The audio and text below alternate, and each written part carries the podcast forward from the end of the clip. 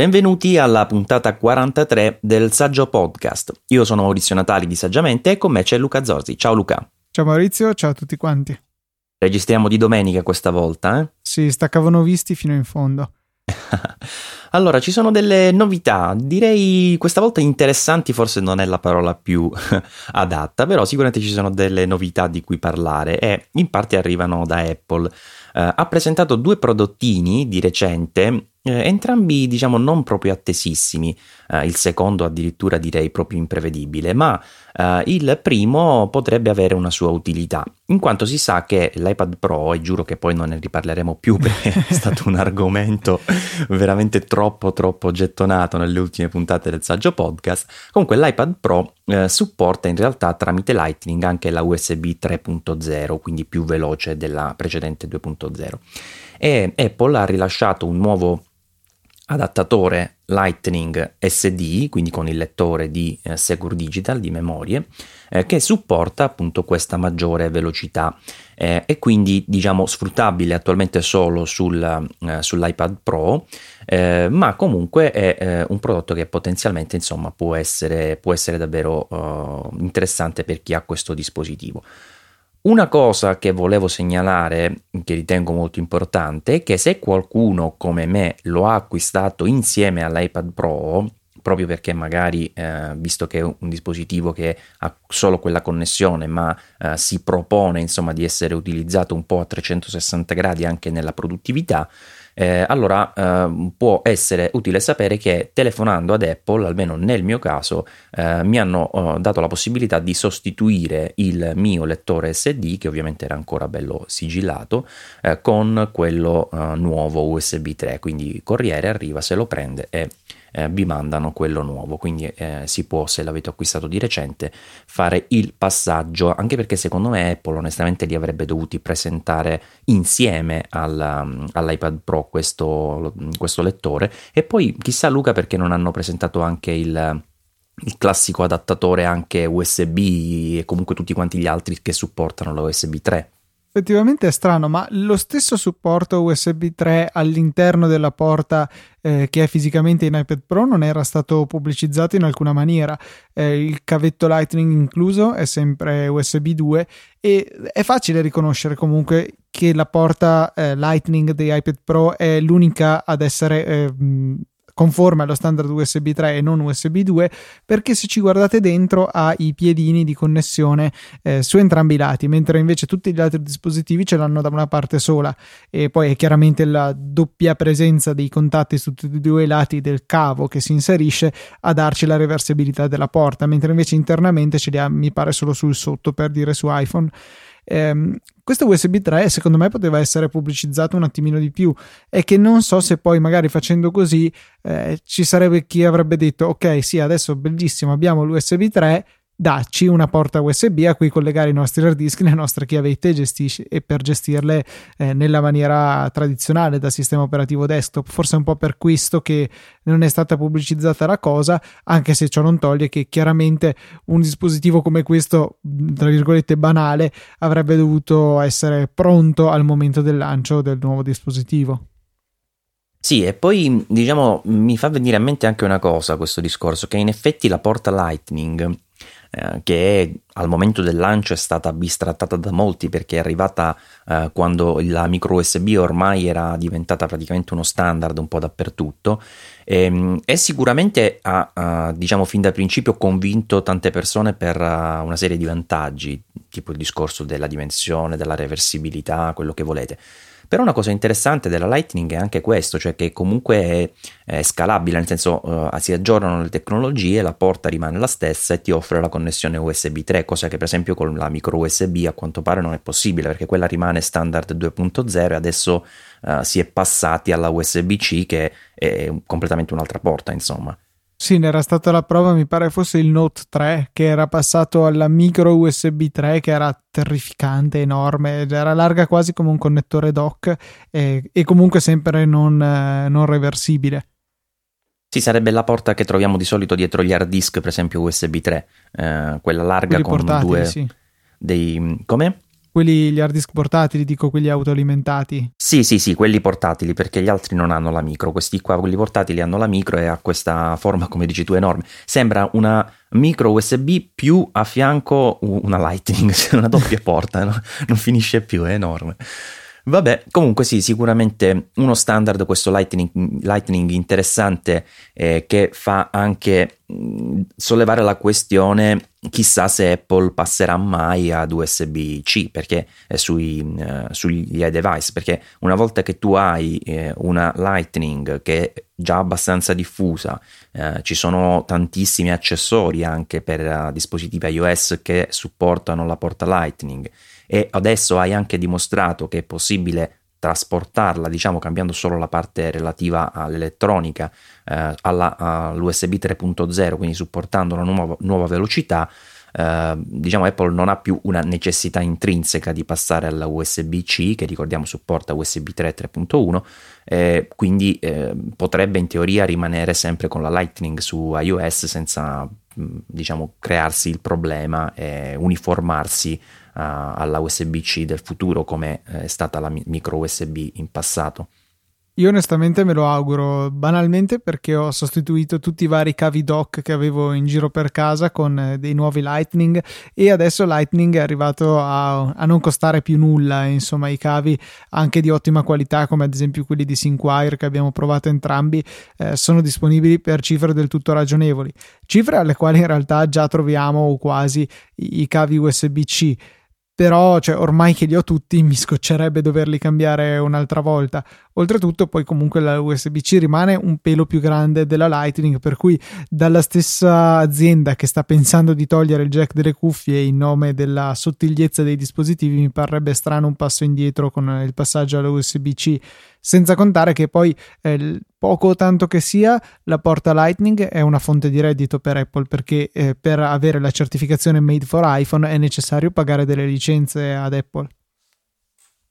Sì, eh, è vero, e, e, hai sollevato anche una questione interessante eh, che è quella della, del, del jack audio, nel senso che c'è questo rumor che si sussegue da un po' per la verità eh, che ipotizza che nel futuro Apple possa abbandonare completamente la connessione jack da 3,5 mm proprio per una questione di spessore e lasciare sui dispositivi iOS solo la porta Lightning che è molto sottile, quindi conter- consentirebbe di andare a ridurre ulteriormente lo spessore degli attuali iPhone che mi pare sia intorno a poco più di 6 mm, quindi comunque parliamo di, di roba minima, insomma, cioè il, il, più spesso che mi pare sia l'iPhone 6S Plus eh, che raggiunge 7,3 3 mm, ora non ho le specifiche davanti, magari gli do un'occhiata, ma eh, sono veramente terminali incredibilmente sottili, quindi eh, secondo me questa, questa corsa, insomma, a creare dispositivi ancora più sottili veramente non ha, non ha, tanto senso anche poi per la questione batterie di cui si è, si è sempre parlato perché più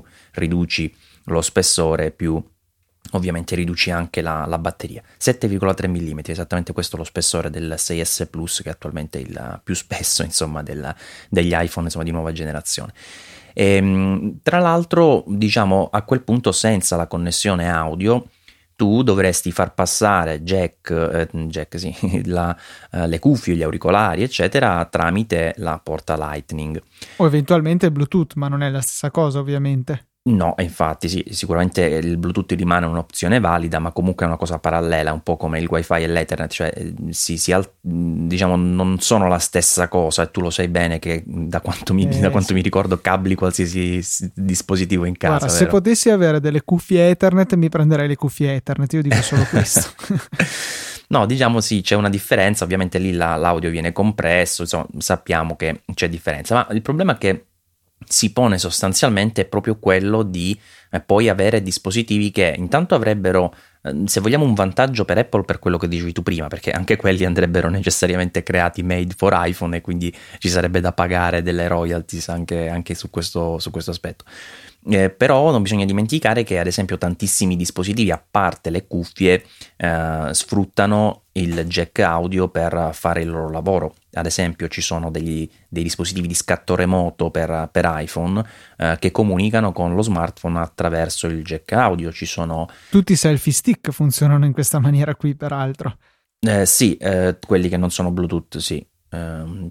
Insomma, eh, effettivamente eh, ci sono tanti. No, c'è anche un lettore di codice a barre, pensa tu, Luca, che utilizza il, uh, sempre il jack audio.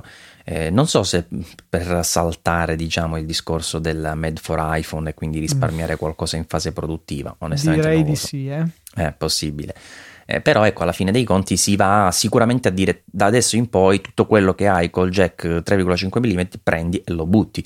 E considerando che gli iPhone, ma anche gli iPad, per esempio gli iPad sono utilizzati tantissimo dai DJ, eh, da chi fa karaoke, io lo vedo spesso facendo matrimoni d'estate, eh, ci sono tantissimi di quelli che fanno intrattenimento che eh, portano solo un iPad per, per suonare e utilizzano il jack, il jack audio. Quindi eh, onestamente eh, sarebbe un, un, bel colpo. E tra l'altro le cuffie Lightning che eh, finora ho visto, le uniche che io abbia visto sono quelle di, di Audeze, le, le EL8 Titanium Luca, che non mi sembrano proprio economiche. Ma no, cioè non, non è pensabile di a, andare a offrire un cambio di, di, connessione nel momento in cui le uniche cuffie che sono disponibili costano 800-900 euro, cioè veramente uh, una cosa fuori di testa secondo me. Uh, è, un, è buffo perché mi rendo conto che io stesso due minuti fa stavo dicendo bene Apple continua con eh, il, la connessione Lightning non standard perché ormai c'ho tutto di questo tipo. E io stesso vado a dire però no non mollarmi uno standard come il jack da 3,5 mm che è veramente diffuso ovunque e mi permette qualsiasi tipo di connessione mi rendo conto che è un po' ipocrita se vogliamo come richiesta, però eh, il, jack veramente è dai tempi, non so da, da, che anni è che esiste. E quindi c'è tutto un ecosistema enorme che ci gira intorno. E mentre il banale cavetto USB è una cosa, una cosa abbastanza facilmente sostituibile, non si può dire la stessa cosa del, di tutte le altre periferiche che sfruttano il, eh, il, il jack da 3 pollici e 3, 3 mm e mezzo. Eh, non so, mi vengono in mente gli ingressi AUX delle automobili, cioè, e pretendere di avere tutti quanti adattatori Lightning da Lightning a jack per poter connettere questi dispositivi mi sembra assurdo. Eh, adattatori da Bluetooth a jack perdono qualità, introducono latenza, insomma è una soluzione difficilmente risolvibile secondo me. Andare già adesso ad abbandonare questa connessione secondo me sarebbe una mossa decisamente sbagliata perché ehm, non so, per, se guardiamo la maggior parte degli utenti, magari qualcuno ha storto il naso quando è stato fatto il cambio dal dock al Lightning, però diciamoci la verità, la maggior parte degli acquirenti usa il cavo che arriva con la scatola eh, del telefono finché questo non si rompe e poi ne compra un altro. Non sono come noi che abbiamo eh, più cavi che stanze in casa ancora un po'. Eh, per cui quello era poco grave, compravi il telefono nuovo, cavo nuovo, nessun problema. Però gente che ha cuffie, che ha automobili, che ha qualunque altra roba, ce ne sono e non so quanto Apple sia, cioè, possa permettersi una mossa così azzardata. Guarda, però adesso io sono d'accordo con te, no? però faccio l'avvocato del diavolo. E allora quando hanno abbandonato il Super Drive, quando hanno ab- abbandonato il floppy, non era sempre un momento, diciamo, sbagliato per tanti, perché effettivamente era in, in anticipo e poi alla fine Apple ha avuto ragione, chissà che magari questa cosa non possa avere un senso col tempo, magari eh, su, su, iPhone tanto il jack diciamo lo, lo, usano come dici tu, magari le persone in maniera più semplice del tipo con le cuffiette che ti danno ed Apple magari ti darà le cuffiette Lightning se non quelle Bluetooth ma per miracolo.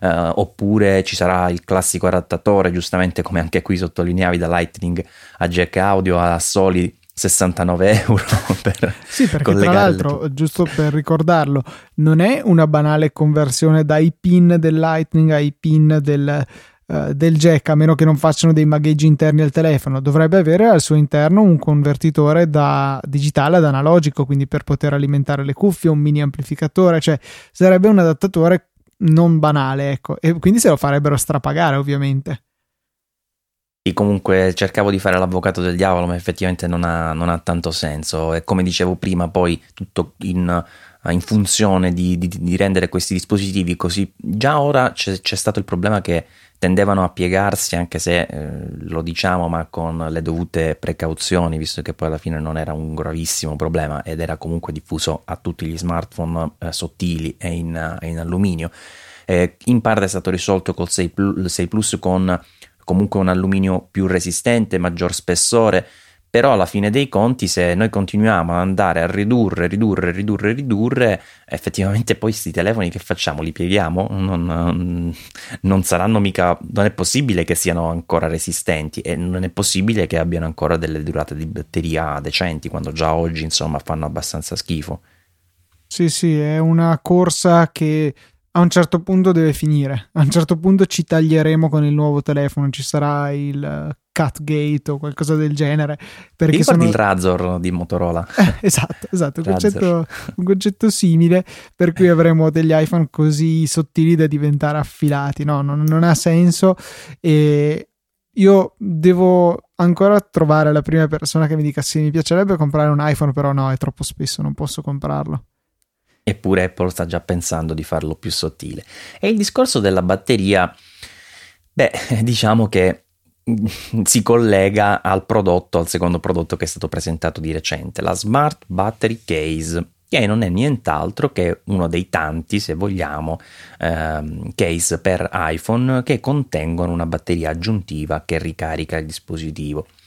La differenza, che questo presentato da Apple, è stato chiamato nei modi più assurdi da dromedario, insomma, tutti i modi, Gobo di Notre Dame, Quasimodo. Ecco perché? Perché hanno pensato bene di fare praticamente quella che sembra la custodia in silicone dell'iPhone, con dietro appiccicato una, una sporgenza più piccola del dispositivo eh, che viene fuori per, non so, saranno 4-5 mm con un risultato estetico veramente, veramente, cioè discutibile dire poco, è davvero brutto. Io n- non sono riuscito neanche a scrivere l'articolo, l'ho fatto scrivere ad Elio perché non avevo parole, una roba terribile. Io non ci che credevo poi... all'inizio che fosse stata Apple a rilasciarle, non fosse uno scherzo magari di qualche buon tempone.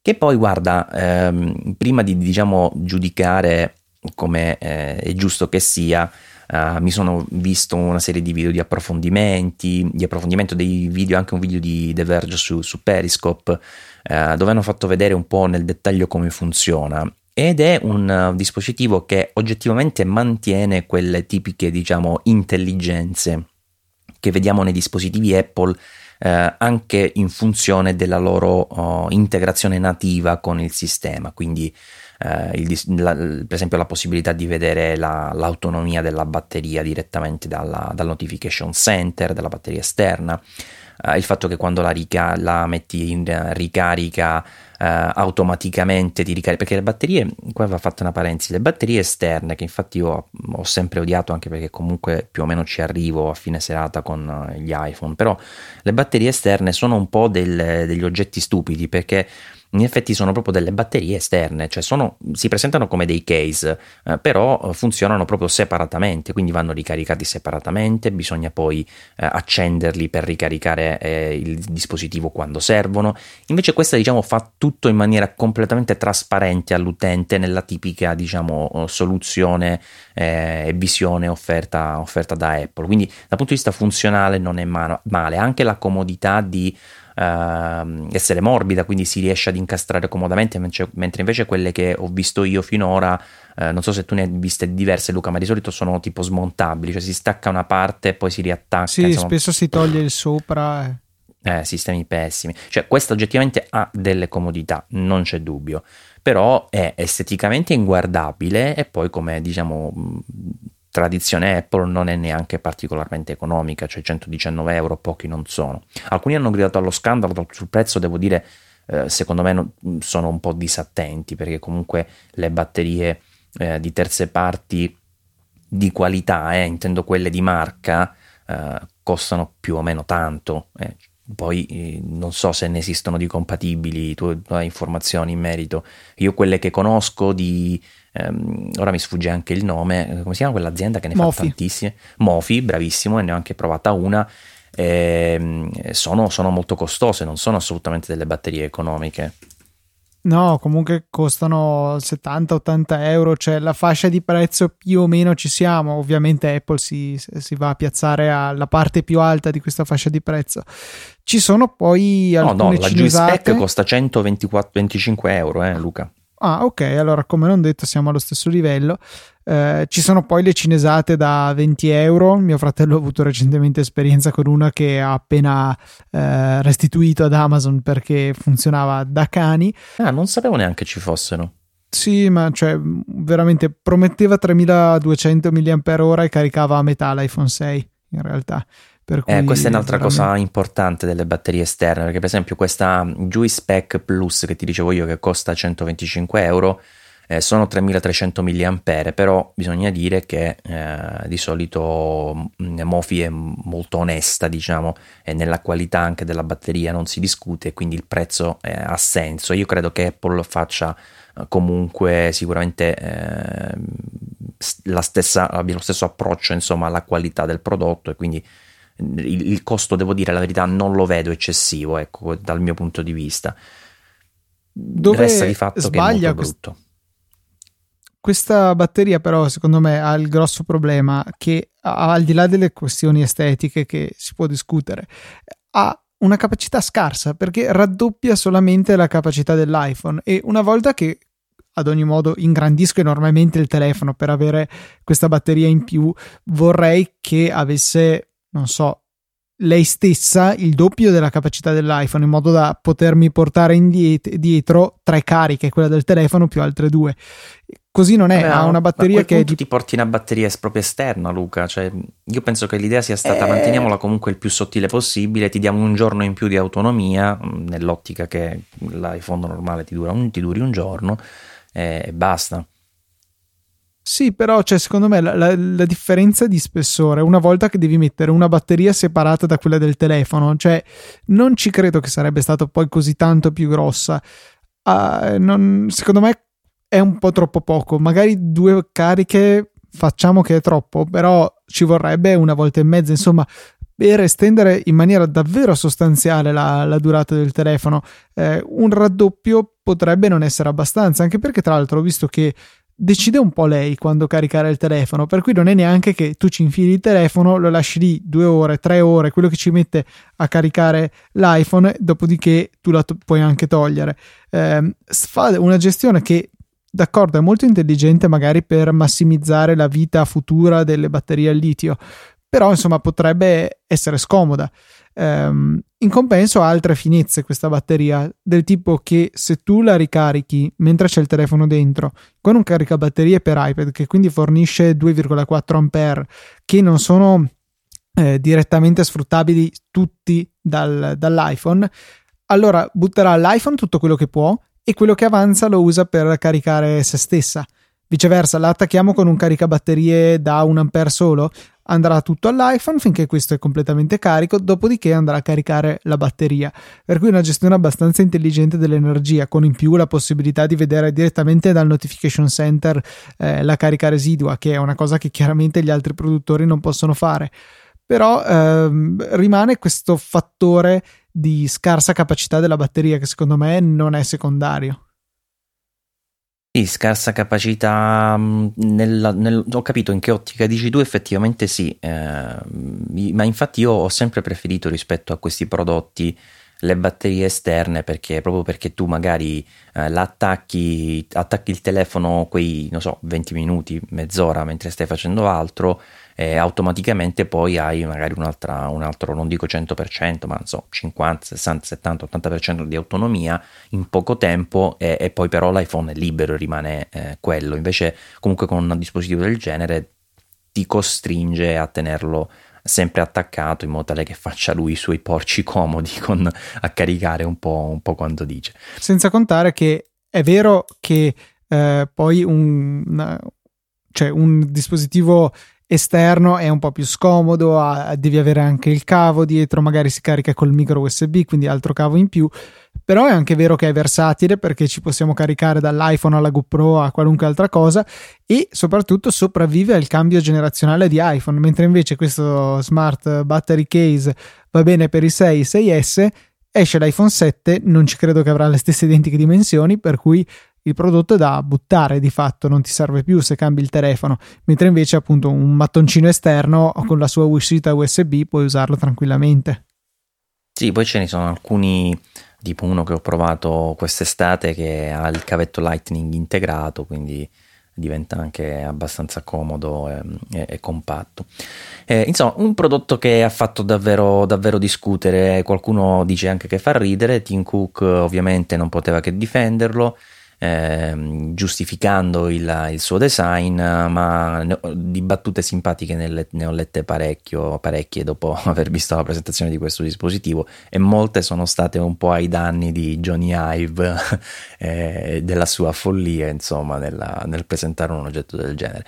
Però tanti dicono anche, beh, alla fine se l'hanno tirato fuori e di solito Apple non, non, prende un prodotto e lo butta sul mercato senza aver fatto 40.000 sample e diciamo di, dei, dei prototipi eh, da testare, è possibile che l'estetica in questo caso sia stata più funzionale, cioè eh, che magari usandolo, ottenendolo, ci si accorga che in qualche modo, in qualche misura, questa particolare struttura abbia un senso anche dal punto di vista ergonomico, perché loro in parte lo giustificano dal punto di vista delle antenne, dicono che così eh, si eh, mantiene inalterato, anzi si migliora con pare che ci sia proprio qualcosa all'interno per migliorare addirittura la, la, la resa delle antenne. Eh, sono stati curati ovviamente i comparti audio con li fori adatti per speaker, insomma cose ovviamente che ci aspettiamo, eh, però esteticamente rimane brutta, ma bisogna capire se effettivamente abbia invece una, una buona ergonomia. Io non l'ho provata, quindi da questo punto di vista non, non mi voglio esprimere, ma mh, è possibile insomma che quella parte vada proprio a cadere all'interno della mano, quella zona sporgente, in un certo modo sia comoda. Che ne dici Luca? Giusto per arrampicarci sugli specchi. Sì, può essere comoda per appoggiarci, appoggiare il mignolo alla gobba per tenere l'iPhone, però mi sembra veramente una motivazione un po' troppo scarsa, ecco. Sì, sì, assolutamente sì. E, diciamo non, non, è sufficiente a giustificare questa, questa estetica davvero, davvero, curiosa. Ecco, usiamo questo termine curiosa. Senti, ehm, una, a proposito di curiosità, Luca, eh, nel, nell'ultimo aggiornamento di, di Instagram per Android parlo eh, è, stato, è, stata aggiunta eh, una funzionalità che ricorda in tutto e per tutto quella eh, diciamo del 3D touch su iPhone 6S eh, che si chiama PIC, cioè se tu usi eh, Instagram sull'app per iPhone 6S ti accorgi che se fai una ricerca, per esempio ci sono le, le immaginette piccole, fai una pressione col, profonda con il 3D Touch e si apre con la funzionalità che proprio Apple ha chiamato PIC un'anteprima di questa, di questa immagine, come fai un po' con le email per capirci o con i link di Safari o altro. Eh, Instagram ha preso questa funzionalità che aveva già introdotto nell'app per iOS e l'ha portata su Android, ma non richiede il 3D Touch, Force Touch, quello che volete, perché hanno pensato di fare una cosa banale in realtà, cioè una pressione che dura poco più di una pressione singola, ma proprio pochissimo di più, l'ho provata ed è veramente comodissimo, cioè saranno, so, due decimi di secondo, di secondo ti apre l'anteprima come se fosse un pic attivato dal 3D Touch. Ma in effetti molti si sono chiesti quando Apple ha portato questa tecnologia, ma effettivamente ha un senso, cioè è, è, è sicuramente diversa da una pressione prolungata eh, è diversa sia per come si fa, sia perché Apple ha molte funzioni sovrapposte. Per esempio, nella home, Luca, se tu tieni premuto su un'icona con una pressione prolungata fai una cosa, quindi cancellazione, spostamento. Se fai il 3D touch, il 3D touch hai il menu veloce, quindi ovviamente sono due funzionalità che essendo sovrapposte non potrebbero essere gestite con una sola gesture, con un solo movimento, insomma però tante altre cose, per esempio nella, nel client email, no? Apple non potrebbe eh, riprodurre sui vecchi iPhone la comodità di avere il pic, l'anteprima dell'email con una pressione prolungata? Eh, sì e no, perché allora c'è da, sicuramente da considerare l'elemento marketing che comunque in Apple eh, è al, ha un, una certa importanza, ecco. Però non solo, cioè se avessimo, ok, ipotizziamo in mail il pic tenendo premuto, come farebbe poi a scatenarsi il pop? Diciamo, perché non posso premere più forte perché tanto l'iPhone non lo rileverebbe. Eh, premo con due dita a quel punto, o non lo so, butto su la mail per eh, tipo la funzione snapping di Windows in cui buttando una finestra al bordo dello schermo questa si ingrandisce fino a riempirlo. Eh, ci sarebbero dei, delle piccole difficoltà di implementazione, però secondo me ciò non toglie che il motivo principale è una questione di marketing. 3D Touch è stata una funzione introdotta con iPhone 6S e rimane esclusiva di questa e dei device più nuovi. Poi il fatto che con funzioni come le live photo sia stato necessario dare anche ai vecchi dispositivi una possibilità di vederle è un discorso, ma la vera funzionalità in più, questi collegamenti, queste gesture devono per loro rimanere esclusive dei modelli più nuovi. I modelli più nuovi escluso l'iPad Pro, che Ah sì, esatto. quello effettivamente rimane un po' strano. Va bene, va bene. Senti, eh, nelle news di questi giorni è venuto un po' fuori una, una, triste notizia perché ci sono stati diversi abbandoni.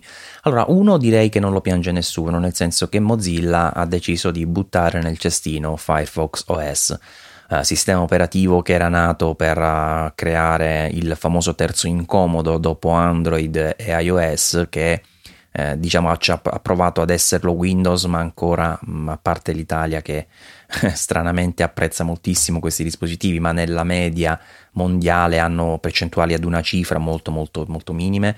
Eh, BlackBerry è ormai passata al lato oscuro di Android.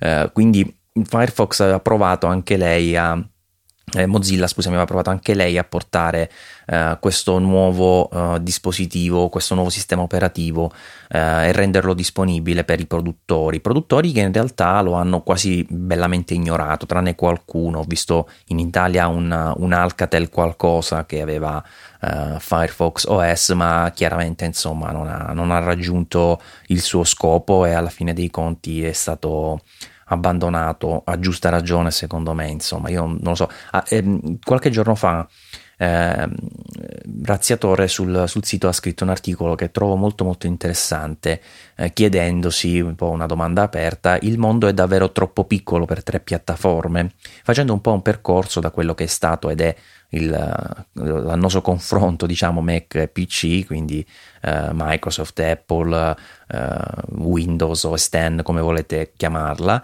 ehm, oppure quello su eh, mondo mobile che comunque volente o nolente oggi vede ancora una volta solo due player. E quindi questo discorso del terzo incomodo è sicuramente interessante. Vi, vi, se mi ricordo vi metto il link nelle show notes. Anzi lo metto subito se no poi me ne dimentico senza dubbio. Eh, però ecco Sicuramente è una questione, una questione interessante, no Luca? Perché gira che rigira, poi ci troviamo come sempre due piattaforme a, a dettare le regole. Chissà che davvero il mondo non sia troppo piccolo per averne tre. A questo punto credo di sì, perché poi diventa anche scomodo, difficile per i produttori di software andare a supportare delle piattaforme che siano così completamente diverse, cioè eh, iOS e Android non potrebbero essere più diversi, eh, Java da una parte, Objective-C e Swift dall'altra, eh, sono dei mondi molto diversi, eh, un sistema operativo che viene eseguito su tantissimi modelli di cellulari, quindi con gli hardware più disparati, dall'altro invece abbiamo solo gli iPhone, per quanto questi in realtà dal punto di vista della sola risoluzione di schermo stanno ormai spaziando spaziando parecchio, però sicuramente sono molto diversi. La stessa cosa o qualcosa di simile era stato per Mac e PC, lasciando magari stare la questione hardware perché poi anche i Mac alla fine sono diventati eh, dei PC con eh, processore Intel, rimane comunque un, un, delle differenze fondamentali ecco, nell'architettura del computer. Vediamo banalmente OS X è basato su piattaforma Unix eh, FreeBSD, mentre invece eh, Windows è una cosa a parte, eh, DOS non lo so, non so neanche come si possa definire la base di Windows. Andare a offrire programmi, applicazioni, tutti dei sistemi di un certo livello su più di due piattaforme potrebbe eh, veramente rappresentare un problema per eh, i produttori. Per avere il 10% del mercato là, il 20% da quell'altra, il 30% da questa, eh, potrebbe essere troppo difficile e quindi il mercato stesso contrasta un po' eh, la nascita di nuovi player. Sì, eh, tranne e oltre voglio dire il um, Firefox OS mm, sono suonate le campane anche per due app che però questa volta un po' di dispiacere l'hanno creata, non tanto una per la verità perché alla fine eh, Carousel di Dropbox non era usata quasi da nessuno perché alla fine la sincronizzazione delle, delle fotografie nella, nel proprio eh, spazio cloud di Dropbox si poteva fare benissimo sempre anche solo con l'app nativa e quindi non tanti andavano ad installare l'app Carousel aggiuntiva. Però Mailbox, che era stata acquistata da Dropbox alcuni anni fa, Uh, è stata invece compianta da molti perché uh, è stata uh, diciamo dichiarata la sua chiusura definitiva il 26 febbraio 2016 inviata, sono state inviate mail un po' a tutti l'ho ricevuta anch'io che ovviamente avevo provato quest'app a suo tempo. E sono davvero tante le persone che senti, sentiranno la mancanza di questo client che a quanto pare aveva una lunghissima schiera di utenti affezionati sì, eh, Mailbox è stata un'app rivoluzionaria secondo me perché è andata a, a introdurre questo concetto del, dell'email utilizzata un po' come un'app per i promemoria anche, cioè mi arriva la mail relativa alla cosa che devo fare, eh, me la faccio riapparire nell'inbox con relativa notifica all'ora giusta, riordino le mail, poi abbiamo visto che Google stessa con Inbox ha fatto qualche cosa di simile. Um, è strano però che Dropbox sia andata ad acquisire un'app del genere. Secondo me era abbastanza evidente che non c'entrava un tubo con quello che fa Dropbox di mestiere, cioè salvare i file. Ci vedevo già di più Carousel. Eh, perché alla fine Dropbox ti vende lo spazio per mettere le tue foto e allora lì ci vai a costruire sopra un'applicazione che ti consente di gestirla meglio. Successo zero, mi sa veramente per questo, come dicevi tu. Um, quindi non mi stupisce che alla fine entrambi questi prodotti siano finiti male. Quello che mi stupisce è che in primo luogo ci sia stata da parte di Dropbox l'acquisizione di Mailbox e adesso ci sono tanti utenti scontenti, insomma, della sua morte. Guarda, Carousel effettivamente sarà in parte, eh, già parte delle sue funzioni, dice Dropbox, saranno integrate nelle future, vers- future versioni dell'app tradizionale, quindi non andrà, si perderà come app separata, diciamo, però alla fine non sarà una perdita effettiva per nessuno, anche per quelli che attualmente la, la usavano.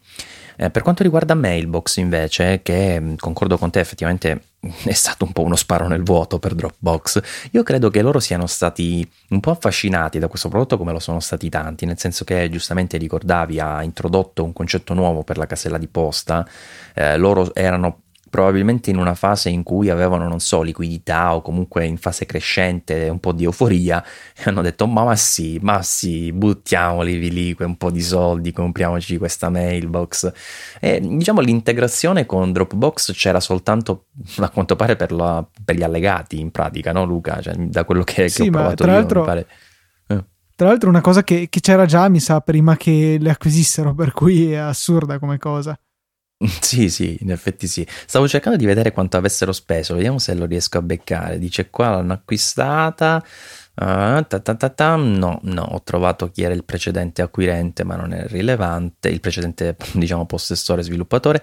Uh, non ho trovato il prezzo, ero curioso giusto per sapere quanto avessero speso. Comunque, sì, sicuramente è stato un po' una, uh, un colpo uh, assestato male, diciamo, un po' al di là della, del loro business.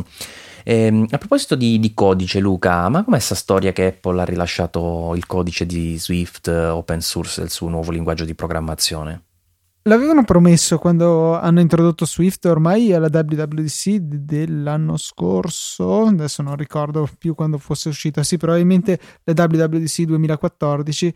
Ehm, è stato mantenuta questa promessa mentre molti pensavano che avrebbe fatto un po' la fine di FaceTime presentato nel 2010 da Steve Jobs come protocollo aperto sappiamo tutti come è andata quando? a finire esatto eh, per Swift hanno mantenuto le promesse e ci sono anche delle cose interessanti da rilevare come eh, non sia come sta gestendo invece Apple grande parte del, del, suo impegno volontario o costretta dalle licenze su altre sezioni open source come ad esempio le, la parte open source di OS X che viene rilasciata peraltro è stata recentemente rilasciata quella relativa al Capitan e è stata rilasciata come al solito sotto forma di blob di, di, codice sorgente. Ok adesso usiamo questo arrivederci ma è stato messo su github tutta la storia dei commit, quindi ogni singola modifica che è stata fatta al linguaggio a partire dalle sue iniziali proprio origini fino alle versioni che utilizziamo adesso. In aggiunta a questo c'è stato un rilascio open source di eh, parte di Core Foundation scritta, riscritta in Swift dando quindi una maggiore utilità a questo linguaggio che se fosse stato solamente lui non sarebbe stato poi così utile abbinato alle librerie Core Foundation che ne estendono la funzionalità sicuramente eh, Apple ha rilasciato un qualche cosa di più utilizzabile. In aggiunta a questo anche eh, è stato incluso Ubuntu Linux come piattaforma Linux supportata in maniera del tutto ufficiale.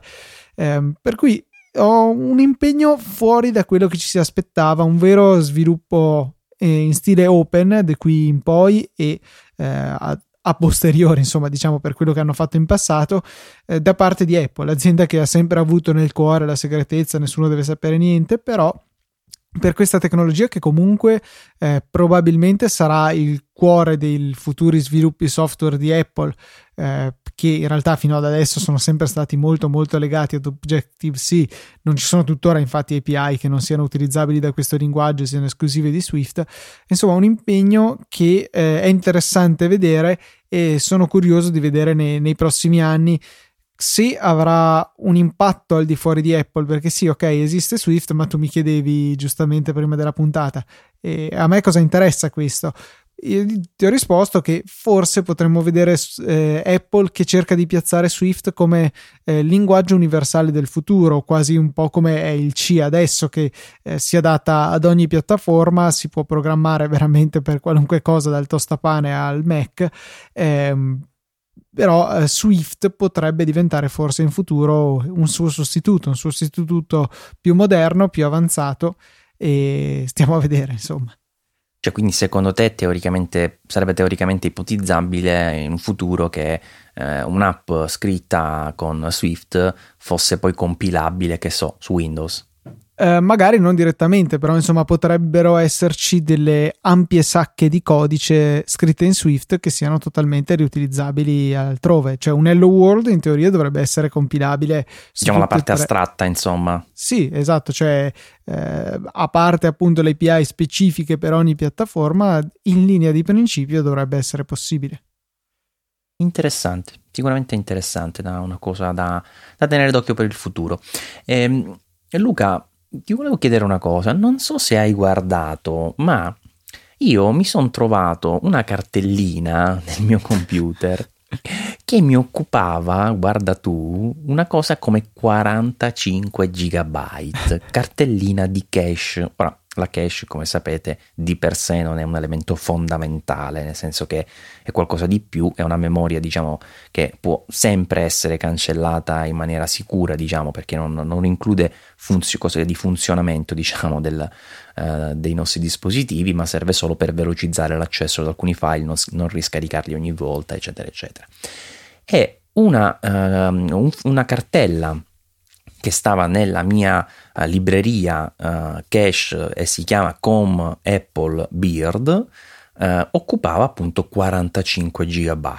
Tu hai dato un'occhiata se avevi anche tu una cartellina del genere? Sì, dopo aver letto il tuo articolo sono andato molto preoccupato a vedere cosa si nascondeva nella mia cartella libreria, nella cartella cache e sono stato sollevato nello scoprire che occupava solamente un giga rispetto ai tuoi oltre 40 è sicuramente uh, un passo avanti. Certo è che non è poco, insomma, per, uh, per della cache che non mi è chiaro esattamente poi eh, a cosa mi serva è un po' tanto.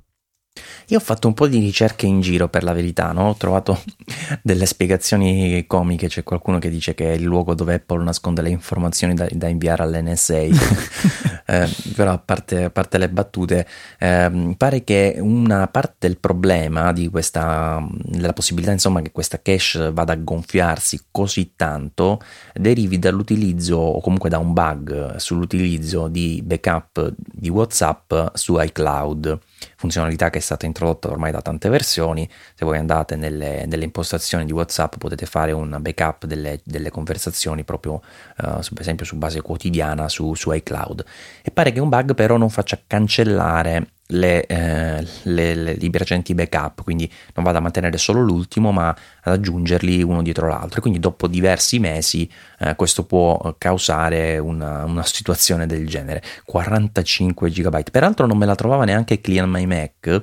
Eh, e neanche Daisy Disk eh, perché era in realtà nella, nell'utente eh, siccome era su un computer condiviso con, con mia moglie ed era nella, nella cartella utente di mia moglie quindi per via della sandbox, almeno per quanto riguarda Daisy Disk, non veniva proprio localizzato. Poi ho dovuto scaricare l'app dal, dal sito dello sviluppatore che invece eh, la rende disponibile senza diciamo, questi limiti e dando la possibilità di fare scansioni come amministratore e sono riuscito a venire a, venire a capo del problema. Insomma, ho liberato 50 giga che mi stavano uh, davvero offuscando il mio SSD su, una, su un vecchio iMac del, del 2011. Ho letto prima sui forum di supporto di Apple che un utente aveva superato i 115 giga con questa cartella, per cui ti è andata ancora bene. Ma non penso allora che possa essere solo WhatsApp, una roba del genere, ci sarà, ci sarà qualche altra cosa, anche perché eh, questo com.apple.bird, bird, bird, vabbè, so, so, come sempre una frana con l'inglese, eh, comunque eh, pare sia legato a un, un demone, un, un, servizio diciamo di, di, di OS X eh, che, vada, che va proprio a gestire non so che cosa poi alla fine dei conti, non sono riuscito a capire, poi devo dire la verità, eh, quando sono, sono arrivato al, al mio obiettivo, cioè sapere se era qualcosa di potenzialmente utile, ma ovviamente già lo immaginavo per via del fatto che eh, è una cache insomma, che si poteva cancellare, ma eh, una volta raggiunto insomma, questo obiettivo, leggendo che si poteva cancellare senza problemi, non mi sono proprio preoccupato di andare a vedere neanche cosa contenesse, quindi l'ho, l'ho cestinata direttamente, però eh, sarebbe interessante andare a capire cosa diavolo ci vada a mettere Apple qui dentro, ma comunque se vi capita date uno sguardo nella vostra cartella libreria utente, quindi quella che si eh, raggiunge premendo il tasto Alt dal Finder e cliccando sul menu Vai, eh, entrate dentro Caches e poi cercate la cartella com.apple.bird. Potete cancellare praticamente tutto quello che contiene, diciamoci la verità. Sì, non dovrebbero esserci problemi. Ad ogni modo, una strategia potrebbe essere andare a spostare i contenuti di questa cartella eh, altrove provare a fare un riavvio, vedere se tutto funziona bene e poi cestinare tutto senza pietà. Sì, ma insomma, diciamo, Luca, come dicevo prima, è una cache, quindi come fa ad essere qualcosa di, di essenziale? Mm, sarebbe in, non, non, coerente col suo stesso nome, insomma, no? Ma sì, quello sì, però, cioè, visto che è palesemente un bug questo di una cartella che cresce a dismisura in questa maniera, eh, magari proprio a causa di questo bug poi si potrebbero avere degli ulteriori problemi. Ne dubito, però, sai, la, la Mm, come si dice, la, mm, non la precauzione, la, non, non, siamo mai troppo cautela? attenti in queste no. cose. La cautela, esatto. Eh. Va bene, va bene. Io direi che diciamo che con questa puntata prenatalizia, prefestiva, non è il caso di, di, essere troppo lunghi, anche perché diciamo che grosse novità non ce ne sono state in, in questo periodo eh, e come abbiamo detto all'inizio eviteremo di parlare di iPad Pro, però parliamo di un prodotto che ci assomiglia per un attimo, cioè il Pixel C, in realtà ci assomiglia relativamente solo dal punto di vista estetico, eh, che è il primo, il primo, computer in realtà di, di Google, eh, che era stato inizialmente diciamo, concepito probabilmente come un dispositivo Chrome OS, da quel che ho capito eh, ma poi è arrivato fuori comunque con eh, un tablet, diciamo, con tastiera dedicata, eh, che in questo senso si affianca un po' all'iPad Pro e si affianca anche teoricamente al Surface Pro 4, comunque a tutti i Surface di Microsoft, eh, ma è, gira, ci gira Android, vero Luca? Sì, un, uh, un, computer che, stando a quanto dice Ars Technica, non avrebbe mai dovuto ricevere Android, ma avere un, magari appunto Chrome OS. Per cui c'è stato un po' di, di, odio da parte di tutta la comunità, di tutti i recensori che non hanno apprezzato gli sforzi di Google in questo frangente, ritenendo che Android non fosse in grado di offrire un'esperienza soddisfacente, soprattutto dal punto di vista delle app che eh, su tablet, su Android sono ancora carenti. Già noi stessi su iOS abbiamo spesso notato come si potrebbe fare di più in questo frangente, su Android è ancora peggio la situazione. Sì, su Android il mondo tablet diciamo è sempre stato molto molto deludente, devo dire la verità. Io ne ho provato più di uno tablet Android, ma alla fine dei conti un, ti offre davvero poco in termini, in termini, concreti. Anche Chrome OS, diciamo, non è che sarebbe stata una grande, una grande svolta. Cioè, secondo me a questo punto avrebbero fatto bene a, a montarci Windows 10, vai. tanto alla fine la questione è, alla fine è, secondo me è un'altra, cioè eh, che è un prodotto che a quel punto sarebbe stato forse troppo clone del, del Surface, avrebbe avuto poca ragione di esistere, insomma. Sì, forse questa potrebbe essere eh, una spiegazione valida, però insomma rimane un prodotto uscito da questa serie di considerazioni che non vale il suo costo perché comunque a 500-600 dollari non è un acquisto interessante. No, poi la tastiera costa altri 150 dollari a parte. Tra l'altro. Sì, Comunque no, a questo ti... punto eh. io prenderei quasi in considerazione un tablet di Samsung eh, o di qualche altro produttore che magari si trova anche per qualche cosina di meno. Sì, comunque stavo riflettendo su quello che avevo detto prima di metterci Windows, ovviamente figurati Google se può mettere Windows su, su un tablet o su qualche dispositivo. Ubuntu ci mettano sopra. Ah, ecco, già quello poteva essere un'alternativa interessante.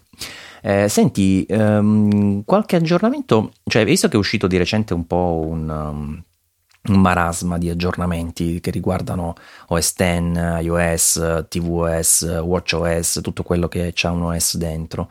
Eh, e tra le, tra le, altre cose leggevo che la TV, um, l'Apple TV di quarta generazione adesso eh, supporta anche, fa vedere anche le categorie in Italia dei prodotti, ma io non, ho aggiornato ma sta cosa non la vedo. Tu per caso sulla tua Apple TV vedi le categorie? Non ho più provato da quando ho fatto l'aggiornamento, ah. per cui purtroppo sono inutile a questo podcast in questo momento.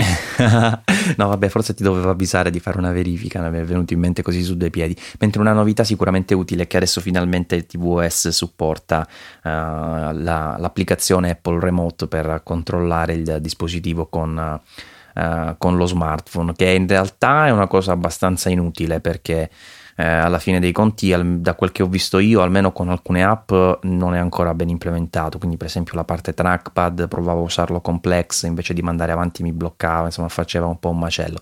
Però rimane sicuramente fondamentale per tutta quella fase in cui bisogna mettere password. Sì, sì, lì sì. È, è, è solo cosa... lì che serve veramente, oppure quando non troviamo il telecomando.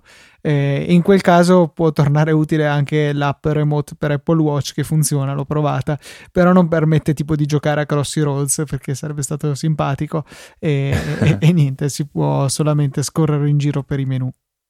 Con questo telecomando che da molti è stato criticato per diverse ragioni, del tipo perché non si capisce come impugnarlo se davanti o da dietro perché sem- cioè no, più che davanti dietro se sopra sotto o viceversa perché sembra molto simmetrico uh, che è molto delicato perché la parte superiore del trackpad è in vetro. Cioè, tutte cose che onestamente sono, sono vere poi più lo usi più te ne accorgi anche se poi qualche escamotage lo trovi, tipo ad esempio io mi accorgo del, dell'orientamento un po' toccandolo per la diversa qualità diciamo dei materiali al tatto, però Um, sicuramente era prevedibile che uscissero dei gusci, uh, gusci stile meliconi per i telecomandi, per capirci. E ne aveva presentato uno molto molto tempo fa, proprio prima ancora, se non sbaglio, che arrivasse l'Apple TV disponibile. Griffin, eh, che si chiamava Survivor Play, che però Aveva un bel design quando era stato presentato, cioè, avevo trovato una foto molto carina, uh, non ricordo perché non pubblicai l'articolo al tempo, forse ancora non essendo ecco, disponibile la, la, il prodotto stesso non lo, non lo ritenni interessante, però uh, la cosa che è curiosa è che invece adesso che il prodotto è finalmente disponibile hanno cambiato completamente il design, è diventato qualcosa di veramente osceno un guscio biancone, grandone, trasparentone, non so come definirlo, uh, che tra l'altro rende eh, davvero, a parte che è brutto, rende molto spesso il Siri Remote, quindi il, il telecomando. L'unica cosa che può avere un senso, Luca, che mm, hanno diciamo migliorato l'ergonomia per l'uso tipo, tipo joypad diciamo così in orizzontale mm, ingrossando le due aree a sinistra e destra se tieni il telecomando in orizzontale proprio tipo, tipo gamepad insomma. Sì, in quel caso sì, però a me rimane il sentore che Apple TV non sia eh, una piattaforma particolarmente adeguata a giocare con eh, il telecomando in questa maniera qua, cioè o meglio se uno ci tiene a quel punto ti compri un joystick dedicato, il telecomando è un po' un ripiego giusto per provare qualche giochino rapidamente per cui lo si andrebbe ad usare talmente poco per questa funzione che non vale nemmeno la pena di avere un, un non so, un hack tipo questo qui di Griffin per poterci giocare meglio.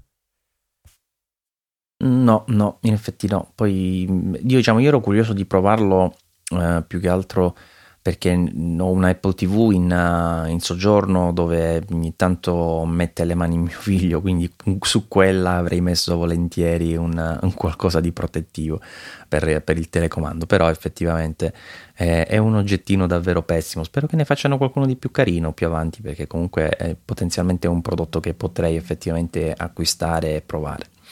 Um, altre novità interessanti, direi Luca, non ce ne sono state in questo periodo. Tu che dici? No, direi di no. Ci, por- ci, ci avviciniamo alla pausa natalizia senza particolari novità, per cui Uh, probabilmente ci sarà il botto appena premiamo stop in questa registrazione come di solito accade uscirà di tutto uscirà di tutto poi a gennaio ci dovrebbe essere il CES lì quindi altre novità insomma potrebbero piovere abbastanza rapidamente, però noi eh, sicuramente ci prendiamo adesso un bel, un bel, periodo di pausa più lungo insomma dei nostri classici ormai 15 giorni eh, ritorneremo ai microfoni del saggio podcast io credo sicuramente dopo la Befana no Luca? direi di sì e, e vedremo anche di sfalsarci con Motorcast e Pixel Club in modo da darvi insomma contenuti ogni settimana ma possibilmente non tutti una settimana pausa tutti un'altra settimana per cui ci distribuiremo meglio sì, anche questa settimana uh, è andata a finire così, infatti abbiamo registrato Pixel Club proprio da poco, lo devo montare, quindi uh, sicuramente usciranno quasi in contemporanea, quindi cerchiamo di, di, di, di avere un ritmo più, uh, più misurato nel, nel, prossimo futuro. Va bene, io vi auguro davvero delle buone vacanze, sia a te Luca che ai nostri ascoltatori. vi ricordo che comunque le recensioni su iTunes sono sempre molto molto gradite. Eh, e vi ricordo, come ormai saprete già, che Pixel, sì, Pixel Club, che il Saggio Podcast fa parte del network Easy Podcast, eh, dove ci sono tanti altri show interessanti, tra cui Pixel Club che dicevo prima, che parla di fotografia, Spherical che parla anche di fotografia da un, dal lato un pochino, da un lato diverso, diciamo così. Uh-huh. Eh, poi abbiamo Motorcast, quindi eh, il podcast che Luca conduce insieme a tuo fratello, vero Luca? Sì, con mio fratello, quindi chiaramente si tratta di un raccomandato qui nel network, c'è proprio perché toccava. E non solo, abbiamo anche TechMind, abbiamo Easy Apple, per cui cerchiamo di coprire molti argomenti e offrirvi ogni settimana dei contenuti in italiano, perché questo è bene sottolinearlo, perché abbiamo un mare di podcast in inglese, in italiano non c'è poi veramente tantissimo, ci fa piacere insomma dare il nostro contributo a questo settore. Ed è davvero importante, eh, per questo lo ripetiamo tutte le volte, eh, che voi ci lasciate qualche recensione, perché serve per uh, rendere visibile un po' il podcast all'interno dello store di iTunes eh, e comunque ecco, per uh, farlo scoprire ad altre persone e eh, far sì che tutto il network insomma, possa essere ascoltato sempre da più persone. Perché no? Perché è una cosa che ovviamente può, eh, può far piacere, può far crescere eh, tutto il network. Ancora tanti auguri e un saluto. Ok, stop.